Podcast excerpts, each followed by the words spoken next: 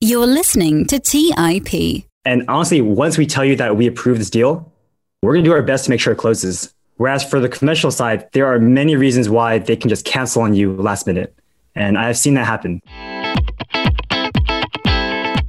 On today's episode, I chat with Sean Pan to talk about what hard money is, the approval process, its difference from traditional financing, its common fees and red flags to avoid in a potential lender, and much more. Sean is a real estate investor and hard money lender based in the San Francisco Bay Area. He invests in single family flips, out of state rental properties, and is the host of the Everything Real Estate Investing Show and one of the Bay Area's top real estate meetups.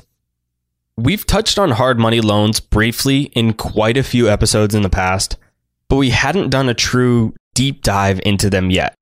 So, my goal with this episode was to provide you with a true masterclass on hard money loans and to provide a resource that you can refer back to anytime you have questions or want to learn more about hard money.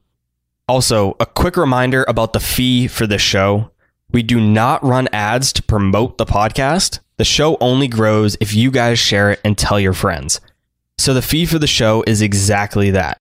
For every episode you like, share it with one friend. You don't have to share it with a million people. I mean, that would be awesome, and I'd love it if you did. But you can pay the fee by sharing each episode you like or get value from with just one person. And I'm confident that that'll be every episode. So don't forget to pay the fee, guys. It really helps the show grow and allows me to bring on the best guests for you all. And it allows me to keep producing content that is completely free. All right, now, without further delay, let's get into this masterclass on hard money loans with Sean Pan. You're listening to Real Estate Investing by the Investors Podcast Network, where your host, Robert Leonard, interviews successful investors from various real estate investing niches to help educate you on your real estate investing journey.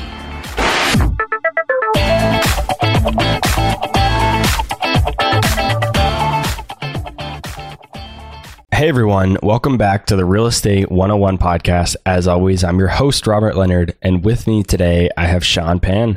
Welcome to the show, Sean. Hey, Robert, thank you so much for having me on your show. Give us a quick rundown on your background and your story.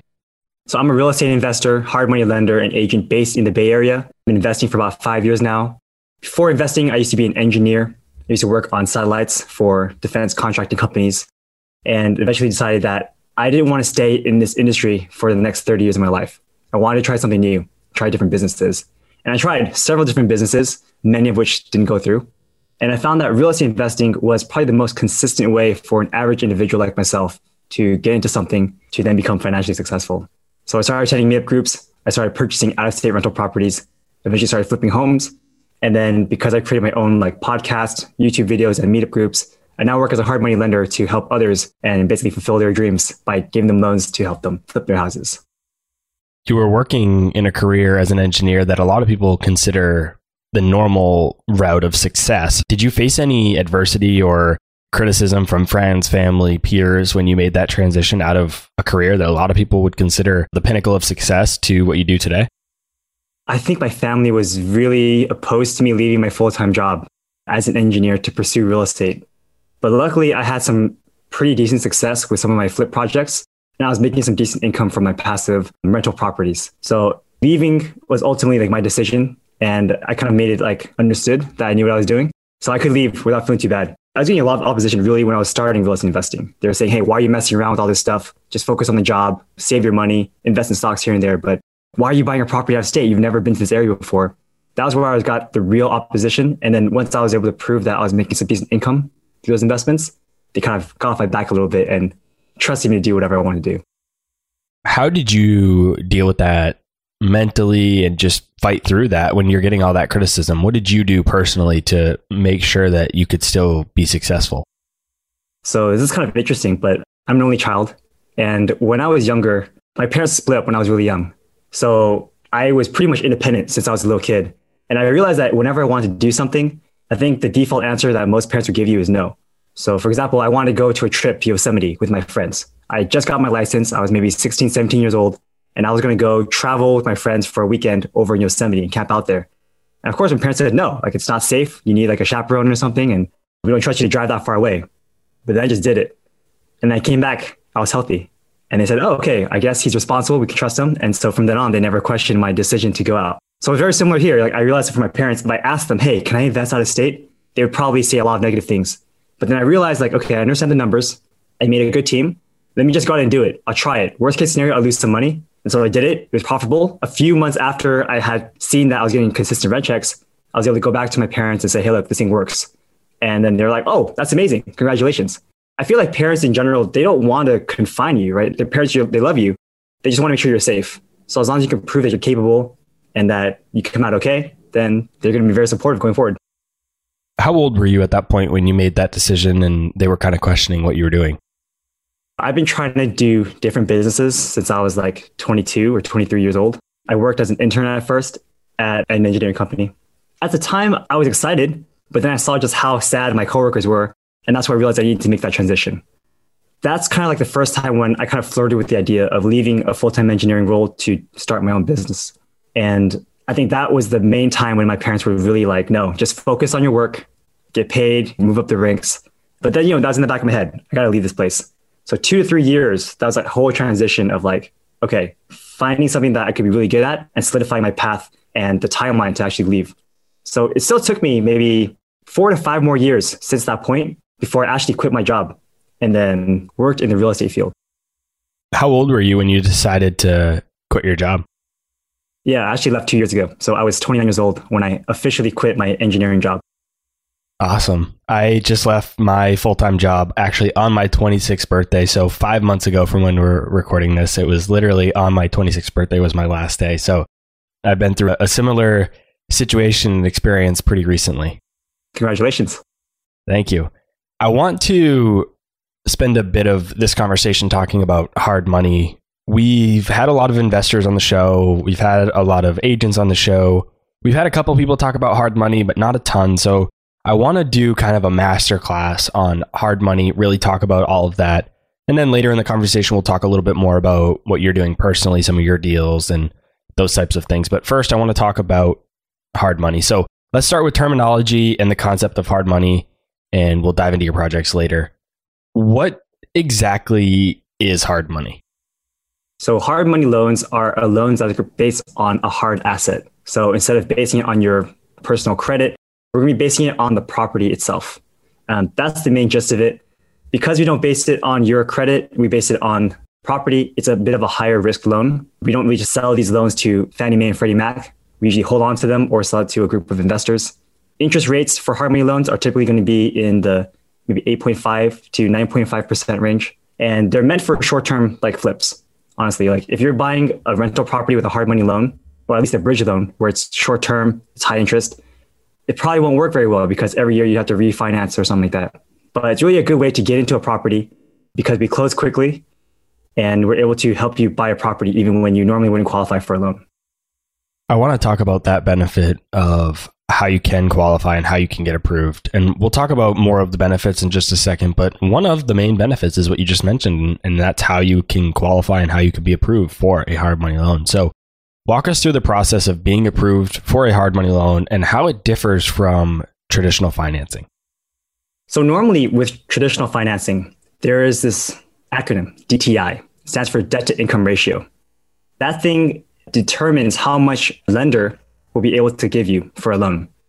Your DTI ratio is basically how much debt you have to pay on a monthly basis. So to add up all of your recurring debt, like your minimum payments for student loans, your minimum car payments, or your minimum credit card payments, and of course your principal, interest, taxes, and insurance for every property that you have. Then they divide it by your income. So that's your income before taxes.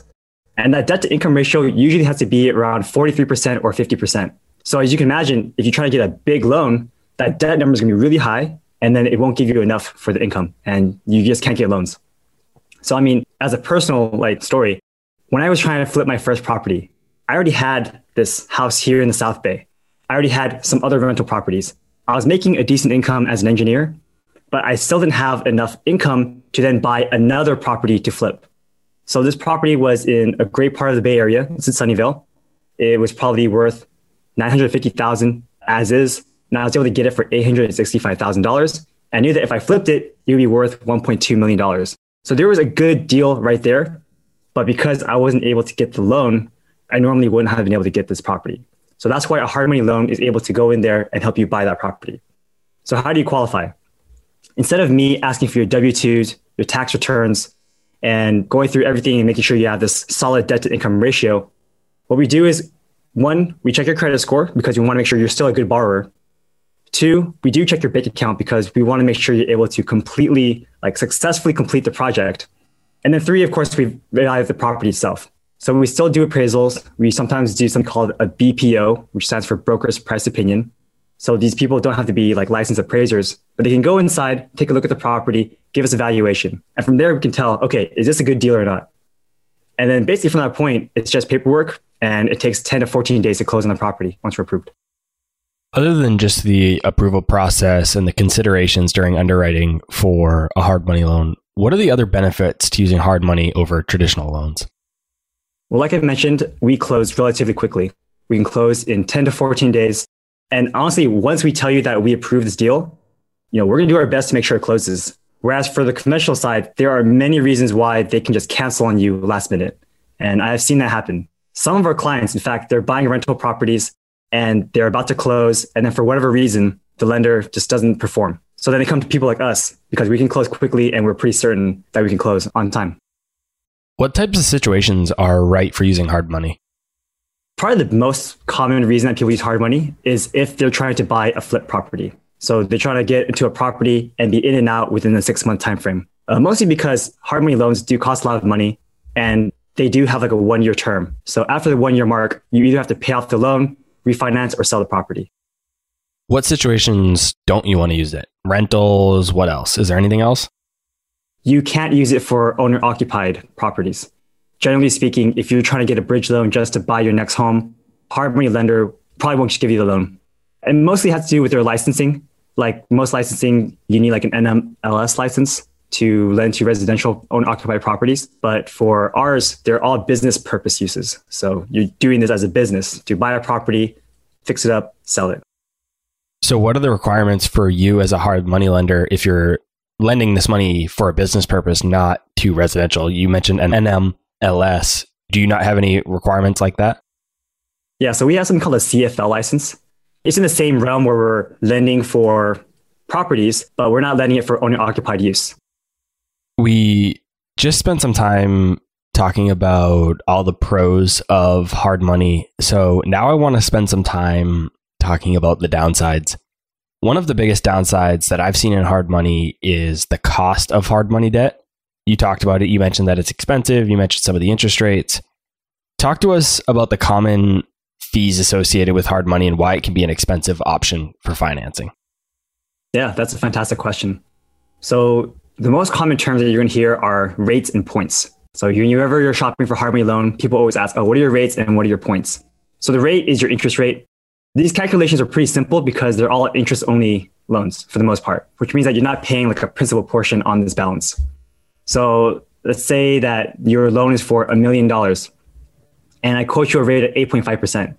So if you're going to ask me how much do you pay every month, I'm going to tell you, well, it's not that hard. If your loan's for a million dollars at 8.5%, that means that every year you're going to be paying $85,000 in interest. And then your monthly payments is just that $85,000 divided by 12. So it's pretty easy calculation. The points, that's synonymous with an origination fee. So lenders typically charge between one and two points. And what that means, it's 1% or 2% of the loan amount at closing. So even though we're giving you a loan at for let's say $1 million again, and if we charge you one point, that means that we're going to charge you one or $10,000 in origination fees. Basically, what that means is on day one, instead of giving you a million dollars, we'll give you $990,000, but then claim you owe us a million dollars on the back end. Other fees include processing fees. So again, on the back end, we have a team. They're probably doing an appraisal, they're doing internal valuations, or they're just processing your stuff. Those fees are usually around $1,500 just to do every loan. If you are getting a rehab loan, so the good thing about these hard money loans is there's often a rehab component to it if you need more leverage. But, but if you want to get a rehab loan, we do something called a feasibility study. And that's where we get your scope of work from your contractor and we kind of break down line by line to make sure that everything makes sense. And we make sure that your contractor isn't writing numbers that are way too high or way too low. That study does cost another $650 as well. So these are some of the fees that you can have when you are getting a hard money loan. Other than just the generally high costs of most hard money, what are the other downsides of using hard money? Yeah, I think just the higher interest rate makes it a riskier tool to use. I mean, it's like a scalpel. If you use the scalpel the right way, you can save lives. If you use the scalpel the wrong way, you can take away lives. Hard money allows you to have a lot of leverage. It gives leverage to people who normally won't qualify. And what that means is, like in my previous example, if the deal didn't go through, my income probably couldn't service all the debt that I have. I wouldn't be able to pay for my home. I wouldn't be able to pay for rentals and pay for this extra property if it was just my income alone. In fact, for the most part, when I'm using a hard money loan, I'm losing money every month, but I'm okay with that because I know that when I sell the property, I'll make it all back and then some on the back end. But what if the market turns on you? If the market turns on you and you have too much leverage and you're not able to support the payments, then it could be very, very bad. Also, like if you end up in a position where you can't sell the property for whatever reason, you're delayed, you're just losing money every single month. And then you might have to refinance. Well, if you get to a point where you're past that 12 month mark and you're not able to refinance for whatever reason, then that's also a bad too, right? They could foreclose on you. So short term debt is a risk. High interest rate is also a risk. But these are just factors you have to have in your calculation before you get into a project. Let's take a quick break and hear from today's sponsors. Hey everyone, it's Patrick, your host of Millennial Investing. Every year, my buddies and I do a guy's trip to escape the cold and dreary Ohio winters. Once we pick our destination, without fail, we all jump on Airbnb and find an incredible place to stay. We just got back from an amazing trip in Palm Springs, California, and our Airbnb home was a huge part of creating memories we'll never forget.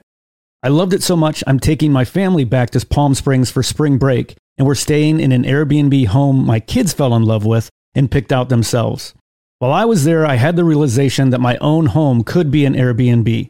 It's an excellent way to earn some extra cash, whether you're saving up for your next vacation, paying off some bills, or investing. Your home might be worth more than you think. Find out how much at airbnb.com slash host. That's airbnb.com slash host. Hey guys, have you ever wondered if there's an AI tool like ChatGPT specifically built for the stock market?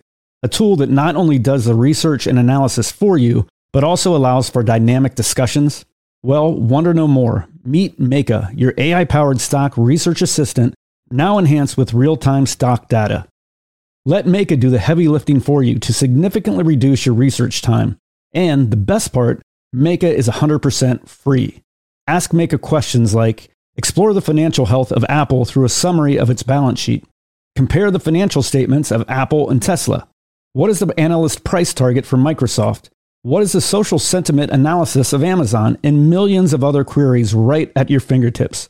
Visit Meyka.com. That's M E Y K A.com. Buy low, sell high. It's easy to say, hard to do. For example, high interest rates are crushing the real estate market right now. Demand is dropping and prices are falling, even for many of the best assets. It's no wonder the Fundrise flagship fund plans to go on a buying spree, expanding its billion dollar real estate portfolio over the next few months. You can add the Fundrise flagship fund to your portfolio in just minutes and with as little as $10 by visiting fundrise.com slash millennial investing. Carefully consider the investment objectives, risks, charges, and expenses of the Fundrise flagship fund before investing. This and other information can be found in the fund's prospectus at fundrise.com slash flagship. This is a paid advertisement. All right, back to the show. Were you a flipper before you became a hard money lender, or were you a hard money lender before you became a flipper? I was a flipper before I became a hard money lender. So, in fact, the company that I work for now was my hard money lending company. And that's why I feel like I'm really good at this particular role and I enjoy it so much. So, as an engineer, you know, I was working on things and I didn't relate to it. There was no synergy. I didn't feel great about like, selling this product. But as a hard money lender, I see it from the client's perspective. I know what it's like to be a borrower. I know what some of the struggles are for new borrowers. What are some things that they don't know about? So I'm able to talk to them about it, be like, hey, candidly, here's how things work. And now I understand it from the lending perspective too. So it's a lot of fun. Warren Buffett says that being a businessman helps him be a better investor and being an investor helps him be a better businessman. Do you feel the same way about being a flipper and a hard money lender? Are they kind of symbiotic and help each other out? Yeah, absolutely. And actually, the really cool thing about my role now is I'm talking to investors every single day. I'm getting to hear about all the cool projects that they do. And of course, that's also building my own personal network. So in the future, if I have a deal in, let's say, Los Angeles, I can actually ask one of my clients, hey, do you want this deal? And we could potentially work together in the future. So when you say you're a hard money lender, I want to actually dive into this a little bit because you just said that you work for somebody as a hard money lender, and that a little bit caught me off guard. It's not bad or good or bad either way. It's just I had misinterpreted it myself. So I'm wondering if the audience might as well. So I want to drill in a little bit. I was originally thinking that when you said you're a hard money lender, I thought you took your own money, say you had $100,000 in the bank, and you were lending that out as a hard money lender yourself. I didn't realize that it was for another company. So I want to talk about that a little bit. What does that look like? What exactly are you doing? What is the company like? How does this whole process work for your role? Absolutely. Yeah. So I left my full time role as an engineer two years ago. But then after about a few months of me trying to be a real estate investor, wholesaling deals and flipping deals, I had built up this podcast, this audience, this YouTube channel and the meetup group. And so the money lending company that I use for my projects reached out to me and said, Hey, you have this audience of real estate investors. Why not work with us and help them fund their deals? And so that was perfect for me because it was synergistic with what I was doing already. So my podcast, YouTube, meetup groups that I was doing for fun, now there's a purpose. So yeah, I do work for a company now. It's a uh, salary plus commission based. And it's honestly like a dream job because again, all I do all day is talk to investors. So that's basically what I do full time. That was one of the pieces that I was wondering. Is it salary based? Is it a commission? You mentioned it's salary plus commission. So is it commission based because you're essentially selling loans to investors? You get a commission on those quote unquote sales? Yep, absolutely. But because it's like this kind of role, it's not like a full time W 2 where I have to sit in an office and work nine to five. And honestly, it's kind of like being a real estate agent where the more business you do, the more you get, um, except now there's a base as well. Is there any issues? And I'm assuming the answer is no, given that you're doing it, but what are the considerations with being an agent and being a hard money lender? There's no conflicts there or any issues with that from a legal perspective? Not really, because it's not like I'm an agent and doing their loan, first of all, right? They're completely separate. And also, I think right now I'm mostly focusing on the lending side anyway. So no issues. Could you be the hard money lender and the agent on a deal? I think so. I mean, because you think about it from like a regular perspective, I think there are some agents who are also their lender. So there's, there's no issue there, as far as I know. We talked a bit before about the situations that are and aren't right for hard money, like flipping versus rentals. But how about the investors themselves? Which investors is hard money right for, and which investors is hard money not right for? Is hard money good for newer investors, or should it kind of be left alone until investors are a little bit more experienced? That's a great question. Honestly, many of our investors who use hard money loans are first time investors. And the reason they use hard money in the first place is just because they can't get into a deal through conventional financing. So if you have this amazing deal and you can't get financing, then what do you do? Just not take the deal? Like, no, you use a hard money loan and yeah, you risk it, but you get in there. There are also like really sophisticated investors who do millions of dollars of profit every single year. And they still use hard money loans because they want the leverage. They know that with a hard money loan, they can do three or five deals at the same time. Whereas if they were to do the conventional route, it would take them 30 plus days to get the deal in the first place. And they could only do one or two. So it limits their ability to scale and do more projects. So honestly, I'll say in terms of who it's not for, it's probably not for someone who has a hard time keeping up with the payments. There are some investors out there who call me and they want 100% financing. They want to wrap in the entire construction budget. They also want to wrap in all the interest payments, basically going in with no skin in the game. I say like those investors, it's probably not right for you. Like if the deal goes sour in any way, you're going to be in a lot of debt. And honestly, it's going to be a really, really risky loan for us. There are also some investors who are like, oh, what's your minimum for down payment? I say, well, for new investors, probably 20%. You know, we'll give you an 80% loan on the purchase and 80% for the rehab budget. And they said, hey, I saved exactly 20%. Is that enough? And I said, not really, because we still want to see if you have six months of holding costs. We want to see if you have at least six months of reserves to pay for these interest payments. And we want to see if you have enough money for closing costs too. If you have no money left, what are you going to do if something goes over budget, right? You're going to be in a very bad situation. With hard money, is there any flexibility? You mentioned interest rates before, the length of the term, down payment requirements. Is there any flexibility to that? Does it have to be a year? Does it have to be 8%? Does it have to be 20% down? Talk to us a little bit about the flexibility of hard money versus traditional financing. Yeah, that's a great question. there's definitely a lot of flexibility in the hard money lending space. Because hard money loans are mostly like private loans, there's a lot of negotiation, especially on the bridge side. So let's say you have a competing bid, like, oh, this other lender can give me this loan for half a percent cheaper. You don't have to automatically assume that they're the best ones to go with. Let's say you like working with this particular loan officer, but their terms are a little bit worse. You can totally go to this other loan officer and say, hey, I have a quote from another lender. Here's what they're able to give me. Can you match or beat it? And for the most part, if they want your business, they'll work something out with you.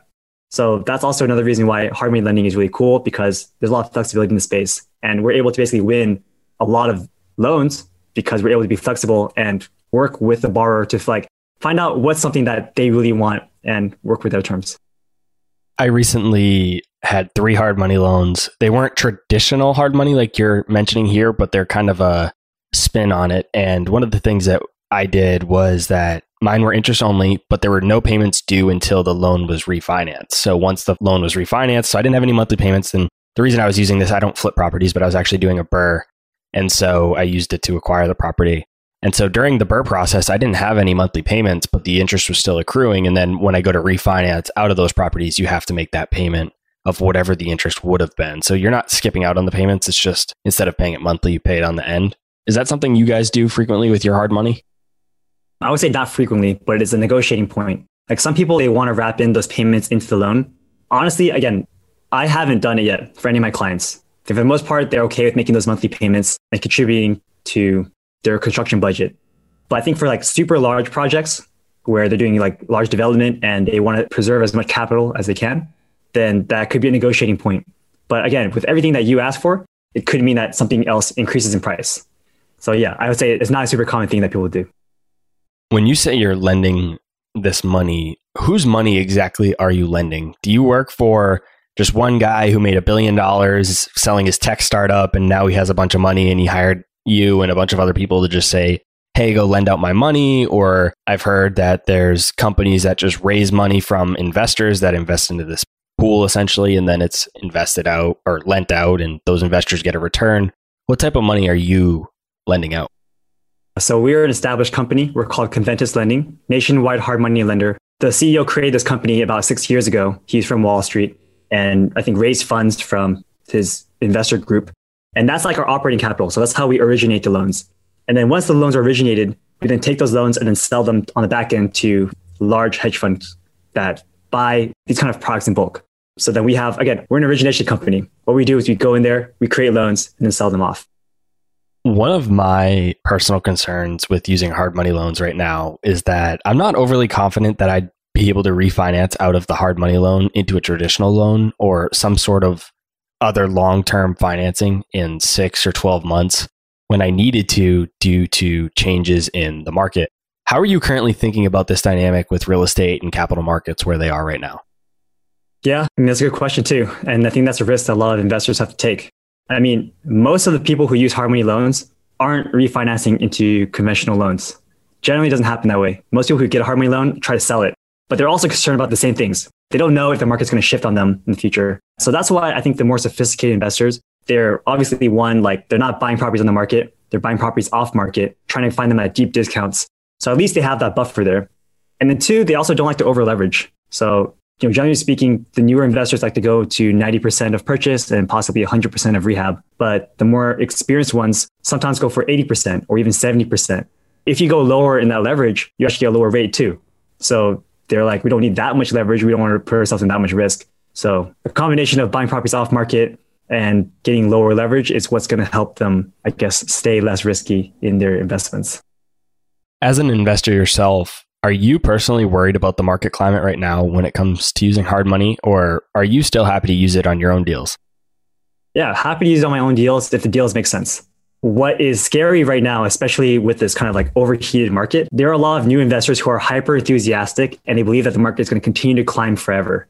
But that's not going to be the case. And especially with new investors, they don't have that source of deal flow. They don't have agents they can talk to, wholesalers that give them super great discounts. And they are often looking on the market and overbidding. I see that as a lender. They're saying, Sean, I have this deal. It's on the market. I'm going to get it for 100K over asking, and it's probably going to be worth like $400,000 above what I'm going to pay for it. And I look at the numbers and I'm like, I don't know, man. These comps don't seem that great, but they're super confident about it. Sometimes we have to tell our clients we can't do the deal because it doesn't appraise well. And to do it, to protect our side as a lender, we need them to put in more money for down payment. Again, some investors are really excited and they're willing to do that. But I guess it's my opinion that if you're a new investor, you need to be very careful with these short term transactions. You never know what's going to happen in the next few months. And you don't want to be caught in a situation where you bought at the top of the market and now have to sell at the bottom. I would summarize that problem with just being emotional. And I think you see that in a lot of different types of investing. Anytime really that you bring emotion into money, it typically doesn't lead to good decisions. Do you think being a hard money lender and a flipper, does it help you be less emotional as a flipper because you know the hard money side? Are you able to think of it a lot more objectively and not get emotional and not get super excited about deals and just really keep an even keel about it? Yeah. But also, I say it's a little bit different for me right now because before I thought I'd have to do everything myself. Like I'd have to buy the property myself, get the loan myself, and project manage it all myself. But now that I've been working in the industry, my network has increased significantly. I now know people who, if I get a good deal, I can have them bring in the funds. I now know people who can project manage the deal. I don't have to worry as much as I did before. And I also know there's always opportunities out there. So I feel a lot better now. Basically, like for people who are brand new, they get really emotional because their deal source is so limited that when they get something that's off market, whether it's a good deal or not, they want to jump at it just because it's off market. If someone listening is interested in hard money and they might want to give it a try, what are the most important things to look out for when getting a hard money loan? What are the major red flags to avoid in a potential hard money lender? You want to make sure they're able to close. So getting references is pretty important. When I was doing my very first deal, like I mentioned, the Sunnyvale deal, we actually made $300,000 in profit on the very first deal. But it almost didn't go through because the hard money lending company that I used almost didn't close on my project. And at the time, I was also using a broker too. So, not to knock on brokers, but the brokers aren't the direct lenders. So, they're going to charge you maybe 1% above what the direct lender will charge you. And then, since there's no direct communication with the actual hard money lending company, when things go sour, you know, you have to talk to your broker and your broker has to talk to the lending company. And so there could be some miscommunication there or there's delays in communication. Basically, this hard money lending company that the broker decided to put me through with, they asked title for something kind of weird, right? Are you familiar with what mechanics liens are? I am. Mechanics lien is if you do work and you don't pay a contractor, a contractor can slap a mechanics lien on the property so you can't sell it without paying that mechanics lien off. This hard money lending company wanted the title company to guarantee that I, as the borrower, could not put on a future mechanics lien. The title company was like, we can guarantee that there's no current mechanics lien when you close from the previous owner, but we can't guarantee that me, the new borrower, won't put another one on there. There's a lot of like back and forth between the title company and the lending company and almost made the deal not go through. That caused a lot of stress for me. Apparently, they managed to work it out a few weeks later, but there was a lot of stress for me. I was scared that this deal wouldn't go through and then my earnest money deposit would just be gone because we can't perform.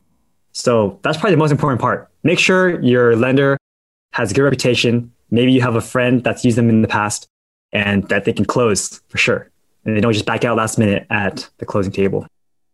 What was the solution that they found? They escalated it to the to the VP. Both parties, like they had the upper management kind of talking with each other, and then they worked something out.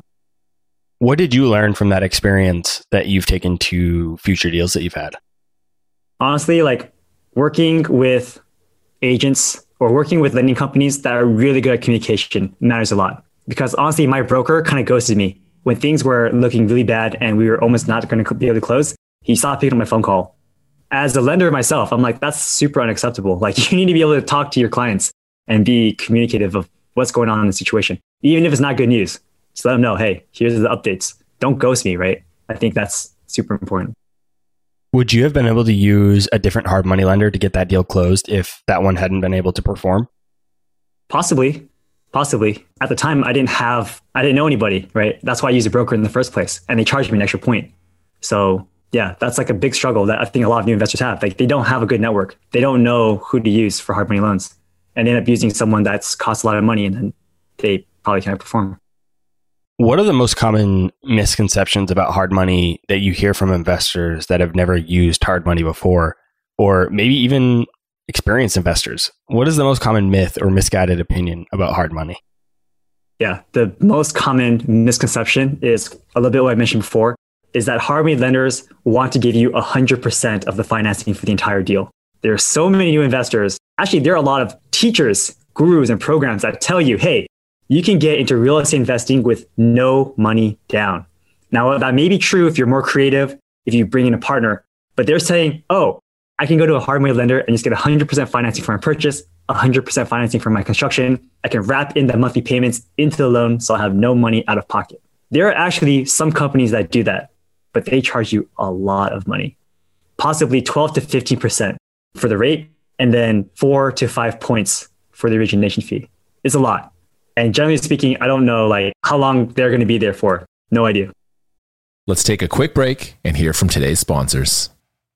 Hey everyone, it's Patrick, your host of Millennial Investing. Every year, my buddies and I do a guy's trip to escape the cold and dreary Ohio winters. Once we pick our destination, without fail, we all jump on Airbnb and find an incredible place to stay. We just got back from an amazing trip in Palm Springs, California, and our Airbnb home was a huge part of creating memories we'll never forget. I loved it so much, I'm taking my family back to Palm Springs for spring break, and we're staying in an Airbnb home my kids fell in love with and picked out themselves. While I was there, I had the realization that my own home could be an Airbnb. It's an excellent way to earn some extra cash, whether you're saving up for your next vacation, paying off some bills, or investing. Your home might be worth more than you think. Find out how much at airbnb.com slash host. That's airbnb.com slash host. Buy low, sell high. It's easy to say, hard to do. For example, high interest rates are crushing the real estate market right now. Demand is dropping and prices are falling, even for many of the best assets. It's no wonder the Fundrise flagship fund plans to go on a buying spree, expanding its billion dollar real estate portfolio over the next few months. You can add the Fundrise flagship fund to your portfolio in just minutes and with as little as $10 by visiting fundrise.com slash millennial investing. Carefully consider the investment objectives, risks, charges, and expenses of the Fundrise flagship fund before investing. This and other information can be found in the fund's prospectus at fundrise.com slash flagship. This is a paid advertisement. Hey guys, the Range Rover Sport leads by example. It's got powerful on road performance and commanding all terrain capability, and combines assertive on road performance with the signature Range Rover refinement that you'd expect. The third generation Range Rover Sport is the most desirable, advanced, and dynamically capable one yet, and redefines sporting luxury. It's got advanced cabin technologies such as active noise cancellation and cabin air purification, which offer new levels of comfort and refinement. The purposeful cockpit like driving position sets the tone for a focused interior that promotes exhilarating driver engagement. Award winning Pivi Pro infotainment is at the heart of the experience and provides intuitive control of the vehicle systems. You can also enjoy a dynamic drive in total comfort with optional 22 way adjustable, heated, and ventilated electric memory front seats with massage function. Design your Range Rover Sport at LandRoverUSA.com. That's LandRoverUSA.com. All right, back to the show. I want to transition now to talk a bit about your personal investing. I know you're a long distance investor, and I love that because I am too. And I believe very strongly in long distance investing. Since you live in California, my guess is that that's the reason why you started investing long distance. But tell us a bit about why you decided to invest out of state. Sure. I guess I'll give you a quick story. I live in the South Bay, in the heart of the Bay Area. When I bought this property here for my own personal use, the average cost for homes in this area was around $750,000. But a few weeks ago, the house down the street from me sold for $1.2 million. This place is for appreciation, but this same property that's now worth $1.2 million can only rent for around $3,000 to $4,000 a month. If you think about it in like the percentage rules, this is like the 0.3% rule it's nowhere near the 1% rule that most investors want to see. Whereas I can take $100,000, buy a property over in Florida that now rents for $1,000 per month and hits the 1% rule. Because it hits the 1% rule, it pays for my principal, interest, taxes, and insurance. It pays for my property management. It pays for any miscellaneous maintenance or repairs. And I still get cash flow at the end of the month. So that's basically why I started investing out of state. I'm able to get cash flow out of state and not so much here in the Bay Area. Also, like I mentioned before, I can't get a loan for another $1.2 million home. I don't earn that much money from a salary job to be able to qualify. But to buy properties out of state for a $100,000 property, all I need to do is qualify for an $80,000 loan, which is much simpler. And so that's why I started investing out of state. I wanted the cash flow and it's easier to get into more properties this way. One of the most common questions I get asked about long distance investing is how do people find markets to invest in? If you're listening to this episode and you haven't already listened to episode 84 of the Real Estate 101 podcast with Neil Bawa, I highly, highly recommend you go back and listen to it. The episode was called Data Driven Real Estate Investing with Neil Bawa. But Sean, tell us how you answer that question when you're asked about how to find markets to invest in. What are you doing to find those markets and what are you looking for exactly? It's actually really funny that you mentioned Neil Bawa. So because Neil Bawa and I are both from the Bay Area, I know him pretty well. I've attended his meetups and I've actually had him on my own podcast as well. And actually from that podcast, he did probably mention the exact same things about how he uses data to find different markets. So we do something very similar. I mean, at the end of the day, we want to buy in a place where the population increases because if population increases, then supposedly occupancy increases, and if occupancy increases, then rent increases. So then you have a property that appreciates in value and has rent potential increases. And you don't want to be in a place where you have like a population exodus because that means that less people are going there, there's less jobs, less money, and then you have less rents. So, you know, we look at the same metrics. You know, we go on citydata.com. So city-data.com. You know, we look on the, I think, Department of Numbers to look at the jobs reports and see which areas have an increase in jobs. Right now, those numbers are all messed up. Last year, there was like negative 12%, negative 30% because of COVID. Now it's plus 50%, plus 20% because of the resurrection from COVID. But normally, if you have a place that where jobs increase by over 2% per year, then you're in a pretty solid environment. If jobs increase, then you're going to have more time for people to go in there and we have more population, again, more occupancy and whatnot. What have you found to be the hardest part about investing long distance? The hardest part is finding the team members for sure. You need to have people that you can trust. The most important person is your property manager because they're going to be with you for the long run. Your agents, yeah, they're important to help you find the deals, but agents can come and go. It's not that big a deal because you can find different sources of deal flow. Finding a good property manager who's going to be with you for over a decade, like that's hard. So you need to do a lot of vetting to make sure you have the right guy before you pick them. So how are you doing that? Let's just say you're looking for a new market to invest in. Are you finding the city first and then analyzing that city and saying, okay, I'm going to invest here and then finding a property manager that works good there? Or are you making sure that there's a property manager there first before you decide that you want to invest in the city? We actually look at the markets first. Like if the market is really good, there's a good chance that there's probably at least one good property manager there. We hope so, right? I guess in the worst case, you can always create your own property management group there. But yeah, we look at the markets first, make sure that it's a great area to invest in that fits our criteria. And then actually the next thing that we usually do is we go on BiggerPockets, to be honest. Go on BiggerPockets, talk about the city, ask if anyone has any referrals to any good agents or property managers. People are very responsive on BiggerPockets and they would tell you, hey, like go talk to this guy, go talk to this guy. And then from our perspective, we do that. We call everyone on the list. We kind of suss out who we want to work with. There are some people who are just really bad with communicating. They don't want to talk to you because they're too busy. And then some are really nice and some are very active and showing you good deals. And of course, once you have a good member on your team, you can ask them for referrals. Be like, hey, who do you recommend as a property manager? And you know, from there, you can then build out your other team. You can then build out your contractors, inspectors, and all that stuff. When you are looking for that property manager, what is your process? What are you doing to find one that's actually good? Honestly, it's doing a lot of phone calls and just asking the typical questions you would ask any property manager. Be like, well, how many properties do you have under management? I guess where are your fees at? Honestly, it's just talking to them and making sure that you guys are a good fit. I think for anyone that actually does the exercise and calls them, you'll know right away whether someone's a good fit or not. There are some property manager companies that only have their assistants talking to you and their assistants aren't really knowledgeable about anything.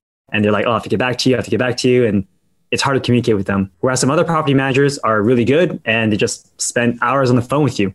So I prefer that one because I like over communication over under communication. You can also ask like, what are your processes like? Are you going to mail me a check? Is it going to be direct deposit? All of these things matter. Yeah, it's funny. I give a similar response. People ask me, what do I need to ask somebody? Give me a checklist of questions to ask an agent or a property manager for long distance. And I can do that. I can give them questions to ask. And those are important. A lot of times you want those answers. But the biggest piece, at least for me, oftentimes is how do you feel about that conversation? And that's not something that I could like tell you. Like you know, I can't say this is how you should feel about it. It's just like, how did you feel to talking to this person? Did they seem like they knew what they were talking about? Did they seem ethical? Did you like having a conversation with them? Are they somebody that you think you'd want to work with? You know, these types of things, you just, there's no number or quantitative thing that you can put behind it. You just have to see how you feel. And it's hard because feeling is so subjective and your gut could be wrong, whereas numbers rarely lie, at least if you ask the right questions. And so I, I think that's the hardest part is just really knowing whether you could trust somebody and going off your gut feeling. Yeah. I mean, what if someone gave you like the perfect answer, but they just sound super monotone, robotic, and they seem unenthusiastic with working with you? That's probably not somebody I want to work with anyway. Exactly. That's a great point. And it's also, you know, actions speak louder than words, right? I mean, like you said, somebody could give the perfect answer, but if they never answer their phone, like if you're calling them, let's just say you ask somebody 10 questions, they answer all 10 perfectly right, they seem brilliant, but you have to call them 10 times to just get them on the phone once. It's like, is that really this person you want to work with? Exactly. What has been the hardest part about long distance investing for you? Here's the thing like, long distance investing isn't that hard once you get into it. So, I guess the hardest part is starting in the first place because, like, before you buy your very first out of state rental property, it's super scary. There's so many unknowns out there. You don't know who you can really trust. You don't know the market really well. You hear of all these crazy things like, oh my God, in Alabama, there are some crazy tornadoes. Oh my God, in Florida, you have crazy hurricanes. Well, in California, we have earthquakes too, but we even think about it because we live here. So I think that's probably the hardest part is just getting started. And then, of course, finding your team because that's what takes a lot of work. In fact, right now, my girlfriend and I are under contract for a flip opportunity in Texas. We have some projects over there, like some long term rentals, but we actually want to flip this one. And we're thinking of possibly going there and being the GCs ourselves because we want to get that experience of flipping more houses, right? But we're basically creating a whole team from scratch because we're not from that area. So thinking of, okay, who are we going to call for an electrician, a plumber, a painter? That's a lot of work. And then I have to make those phone calls. So that's probably another difficult thing is setting up that team once you decide on the place you want to invest in. Do you typically go to the location and see all the properties that you're buying long distance? Definitely not. So I invest in Jacksonville, right? And I've gone to Jacksonville one time in my life, even though I have several properties there. I went there one time just to meet the team and see the properties I have, but I'm not an inspector. I'm not a contractor. So me physically going there and looking at a wall doesn't really do much for me. I could look at the report and then, okay, that's good enough. I know what I'm getting myself into. I send this inspection report to the property management company so they know what kind of repairs needs to be done. I look at the invoices, I pay it, and it's all good. So yeah, I rarely go to the cities that I invest in. I mean, unless there's something fun there, but usually not. It's funny. I kind of feel like I'm talking to myself in this because it's literally almost the exact response that I would say. And I talk about that all the time. I've never been to the cities that I invest in. And there's no real point in me going there because I don't know what I'm looking at anyway. My background's in finance, accounting. I don't know anything about construction. So there's no point in me being there for the inspection or the walkthrough or anything like that because I don't know what I'm looking at anyway. And so I'm always going to rely on a professional who knows what they're looking at. I hire them. They tell me their professional opinion and that's what I'll do. Just like you said, I'll read the reports and I'll make a decision based on that. And that's exactly what I would do whether I was there or I was at home. So for me, it's the exact same thing. Yeah. So normally we do the same thing. I think for this particular property in Texas, we're going to fly out there because it's also going to be a cool experience, right? We're going to be there working with the GCs as they, you know, remodel this entire place. And it makes for great content too. So my girlfriend and I both have YouTube channels and it's obviously very nice to have that visual of like before it looks terrible, after looks great. What do you wish you had known about long distance investing before you got started? Honestly, I don't have too many like regrets about my long distance investing. Whatever I learned, I learned and I don't think I've made any like real solid mistakes yet that I wish like, oh man, I wish I had done this back in the past. But I will tell you, for flipping houses, I've made some serious mistakes on that point. One thing that I would go back in time and tell myself is you can over leverage on one project. You can go 80, 90% on one project. But if you're new don't get four or five projects at the exact same time because that opens you up to too much market risk. If one project goes down, usually most people can withstand that blow. But what happens when four or five projects go down at the same time? It's very painful and it hurts a lot. So yeah, if I go back in time, I'll tell myself that, hey, hard money loans are there for you to leverage, but you're also able to leverage on multiple properties at the same time don't do that unless you're super experienced, you have a good crew in place, and you have a lot of finances to back you up in case all the projects go sour at the same time. What do the return numbers look like on your long distance investing properties? You can share as much or as little detail as you'd like, but I'm curious to hear, and I'm sure the audience would love to learn, what are the returns that you can earn from long distance investing, specifically cash on cash and maybe cash flow? Yeah, so we typically try to target a 10% cash on cash return on our properties. The way that I calculate is all the cash that I put into a deal, like down payment, closing costs, minor repairs up front, we're getting around 10% in net income. So that's after paying for you know your property manager, after paying for your property insurance, taxes, and mortgage, and also after taking into account that you're going to have some vacancies and taking into account that you're going to have some repairs down the line. Whatever's left over, that number on a yearly basis should be 10% of what I put into the project. I don't have an exact example to give you right now with numbers because honestly, we have so many different projects that the numbers vary wildly. But in general, we want to get 10% after taking into account the fact that every month your mortgage is getting paid down. So you have debt paid down and the fact that your property appreciates over time, that total return ends up being around 20% every single year. So it's actually pretty nice. So I guess that's kind of like the measure we go for. Usually speaking, we get around two to three hundred dollars in cash flow every single month per property or per unit. I think that's kind of like our minimum for there. Are you buying single family, small multifamily, larger multifamily? What types of properties are you buying in Jacksonville or even other markets that you invest in? Yeah, so we're in several different markets now, and we're in the one to four unit space. We are trying to go into the higher like commercial building space, but we found that everyone wants to get into multifamily right now. I think it's like the thing. Everyone's like, oh my God, multifamily is so resistant to all the downturns. Even during COVID, it did really well. Yeah, so cap rates on the multifamily space are extremely compressed. In fact, we can get more units by buying single family properties than we can by buying a large multifamily asset, which doesn't really make sense because multifamily properties in general are more risky than single family assets, yet we're able to buy single family cheaper. So we're staying that route until things change. I love listening to podcasts, reading books, articles, and all kinds of things like that. But I've learned over the last few years that it's more important to take action on those things than it is to consume more of those things. So, before someone listening to this episode continues on to the next episode in their podcast player, what is one action step that they should take after listening to this show? Great question. I always tell people to join meetup groups. So, meetup groups are a form of action, even though you're not actually investing. But the thing is, you're becoming more intimate with the crowd get this sense of community and they're also going to hold you accountable if you say i claim that i'm going to get a deal in the next six months. Six months later they're going to look at you and say did you get the deal yet? They're also going to be able to help you with all these miscellaneous questions. Like here on this podcast you're asking me questions and i'm answering them but what if a listener's out there and they have a specific question and i didn't mention it on the podcast who are they going to go to? They can't just listen to another podcast because i might say the same thing but they can go to a meetup group and then potentially meet another hard money lender there and ask them something that they don't know so I say go to meetup groups. It will definitely help you out in the long run. And yeah, I think just go from there. Before we wrap up the show, I want to give you a chance to tell the audience where they can go to connect with you. So, Robert, first of all, thank you so much for having me on the show today. If any of you guys want to reach out to me about hard money loans, you can reach out to me on Instagram at I'm I am underscore Sean Pan. That's S E A N P A N. You can also reach me by email at Sean S E A N at everythingrei.com. I also have a YouTube channel, Sean Pan REI, and my podcast, which is the Everything Real Estate Investing Show with Sean Pan.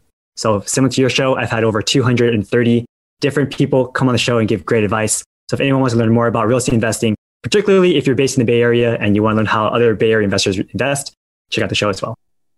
Awesome. I'll be sure to put a link to all those different resources in the show notes for anybody that's interested in checking them out. Sean, thanks so much for joining me. Thank you so much, Robert. Appreciate it. All right, guys, that's all I had for this week's episode of Real Estate Investing. I'll see you again next week. Thank you for listening to TIP. Make sure to subscribe to We Study Billionaires by the Investors Podcast Network.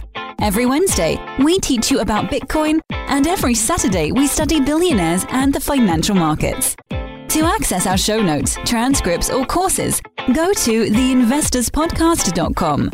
This show is for entertainment purposes only. Before making any decision, consult a professional. This show is copyrighted by the Investors Podcast Network. Written permission must be granted before syndication or rebroadcasting.